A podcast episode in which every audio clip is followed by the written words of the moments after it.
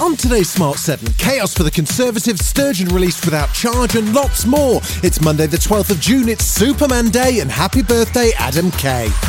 The Smart 7. It's news, but Not the news.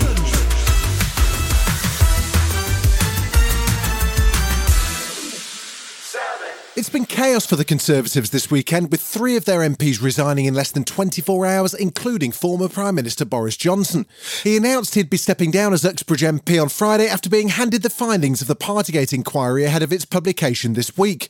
And it was followed hours later by two of his close allies, former Culture Secretary Nadine Dorries and Selby MP Nigel Adams. The resignations have led to questions over the stability of Sunak's government, and Labour's Pat McFadden says it's time for another election. The whole thing shows us that the Tory party can't resolve the chaos in its own ranks. The only way it can be resolved is with a change of government. On his way out, Boris claimed he'd been the victim of a Privileges Committee witch hunt, with the Partygate report likely to recommend his suspension as an MP and potentially triggering a by election.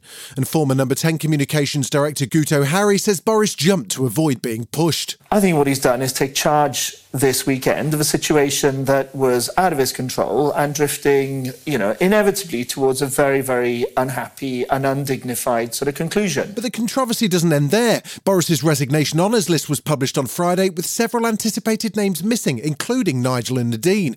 Boris had suggested that current PM Rishi Sunak edited the list, but Cabinet Minister Grant Shapps says that wasn't the case. The list that came to him was the list that went to the House of Lords Commission. The Prime Minister has exactly followed the very, very long standing conventions of Prime Ministers who simply take the list, pass it on, and receive it back. He was the first US president in history to be impeached twice, and now he'll be the first to face criminal charges in two separate investigations. Yes, Donald Trump's been indicted again, following a lengthy Justice Department investigation into his alleged mishandling of classified government documents. He's facing 37 federal charges related to national security, and if convicted, he could be handed a lengthy prison sentence. And as for how he's taken the news, well, about as well as you'd imagine. The ridiculous and baseless indictment of me by the Biden administration's weaponized Department of Injustice will go down as among the most horrific abuses of power in the history of our country. Many people have said that. Democrats have even said it. Special counsel Jack Smith, who's been leading the investigation, says everyone's equal before the law, even disgraced presidents. Adherence to the rule of law is a bedrock principle, and our nation's commitment to the rule of law sets an example for the world. We have one set of laws in this country, and they apply to everyone. Canadian Prime Minister Justin Trudeau made a surprise visit to Kiev this weekend to meet with Ukrainian President Zelensky.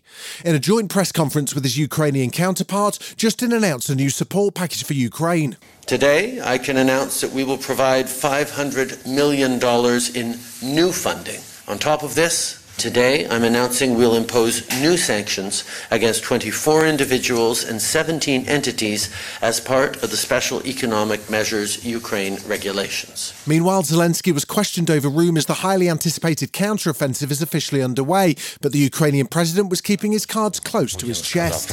I would not trust one or another telegram channel, and especially wouldn't trust Putin. Counteroffensive and defensive actions are being taken in Ukraine. At what stage, I will not disclose.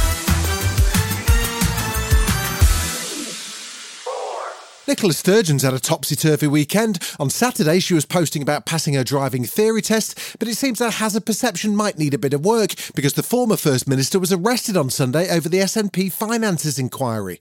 She's the third person to have their collar felt in connection with Operation Branchform, which is investigating possible fundraising fraud in the party, following her husband and former SNP CEO Peter Murrell and SNP Treasurer Colin Beattie. Like the others, Nicola was released without charge after questioning, and she said she's innocent of any wrongdoing in a statement. But despite the chaos surrounding the SNP, their new leader and First Minister Humza Yousaf says he's confident he'll lead Scotland to independence. Despite having some of the most difficult weeks our party has probably faced, certainly in the modern era, that support for independence is still rock solid. It's a good base for us to build on. I've got no doubt at all that I'll be the leader that will, that will ensure that Scotland becomes an independent nation. Still to come on the Smart 7, Djokovic sets a Grand Slam record and Soccer Aid raises over 14 million for UNICEF. Right after this. Say hello to a new era of mental health care. Cerebral is here to help you achieve your mental wellness goals with professional therapy and medication management support. 100% online. You'll experience the all new Cerebral Way, an innovative approach to mental wellness designed around you. You'll get a personalized treatment plan from a therapist, prescriber, or both in a safe and judgment free space. Your cerebral therapist or prescriber will outline a customized plan with clear milestones along the way so you can get to feeling your best. With Cerebral, you're not alone in your mental health journey. We're here to empower you to live a fulfilling life. So take that first step towards a brighter future and sign up today at cerebral.com slash podcast and use code ACasts to get 15% off your first month. Offer only valid on monthly plans. Other exclusions may apply. Offer ends July 31st, 2024. See site for details. Welcome back. It's been a record breaking weekend in sport. On Saturday, Man City beat Inter Milan 1 0 to lift the Champions League trophy for the first time in history and get their treble. Then on Sunday, newly minted tennis goat Novak Djokovic defeated Casper Ruud 7 6 at the French Open to pick up his 23rd Grand Slam title, setting a new men's record. In a victory speech delivered partly in French, the Serb says he's over the moon with the achievement. Every single player dreams of being in this stage and winning the trophy at least once in their career. I am beyond uh, fortunate in my life to, to win 23 times Grand Slams. Uh, it's, it's an incredible, incredible feeling. I mean, The 12th Soccer Aid kicked off at Old Trafford on Sunday night. This year's star-studded lineup included Mo Farah, Tommy Fury and Jill Scott, who faced off as part of Team England or the World 11. The game ended with a fifth consecutive win for the World 11, beating England four goals to two with Asa Butterfield, Robbie Keane and Paul Scholes getting on the scorecard. Love Island star Kem Cetinay scored an absolute blinder that amazed even him. This is the first time I'm watching it. We just finished the game. First time I'm watching a goal. I don't even remember it. When there's this many people here, you go numb. And like, I just didn't know what to do. I was running, I thought I was going to fall over. I was running so fast. But honestly, Soccer Aid is just, Soccer Aid is the best, man. I love it.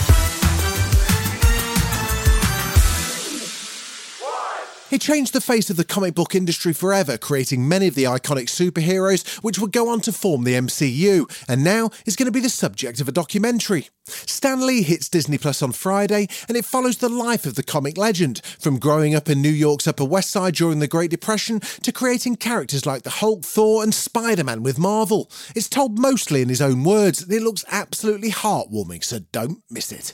What I tried to do was write the kind of stories I would want to read. Our superheroes are the kind of people that you or I would be if we had a superpower. It's really a religious crusade, I like to think. You've been listening to The Smart 7. We'll be back tomorrow at 7 a.m. Hit that follow button and have a great day. Give us seven minutes, and we'll give you the world.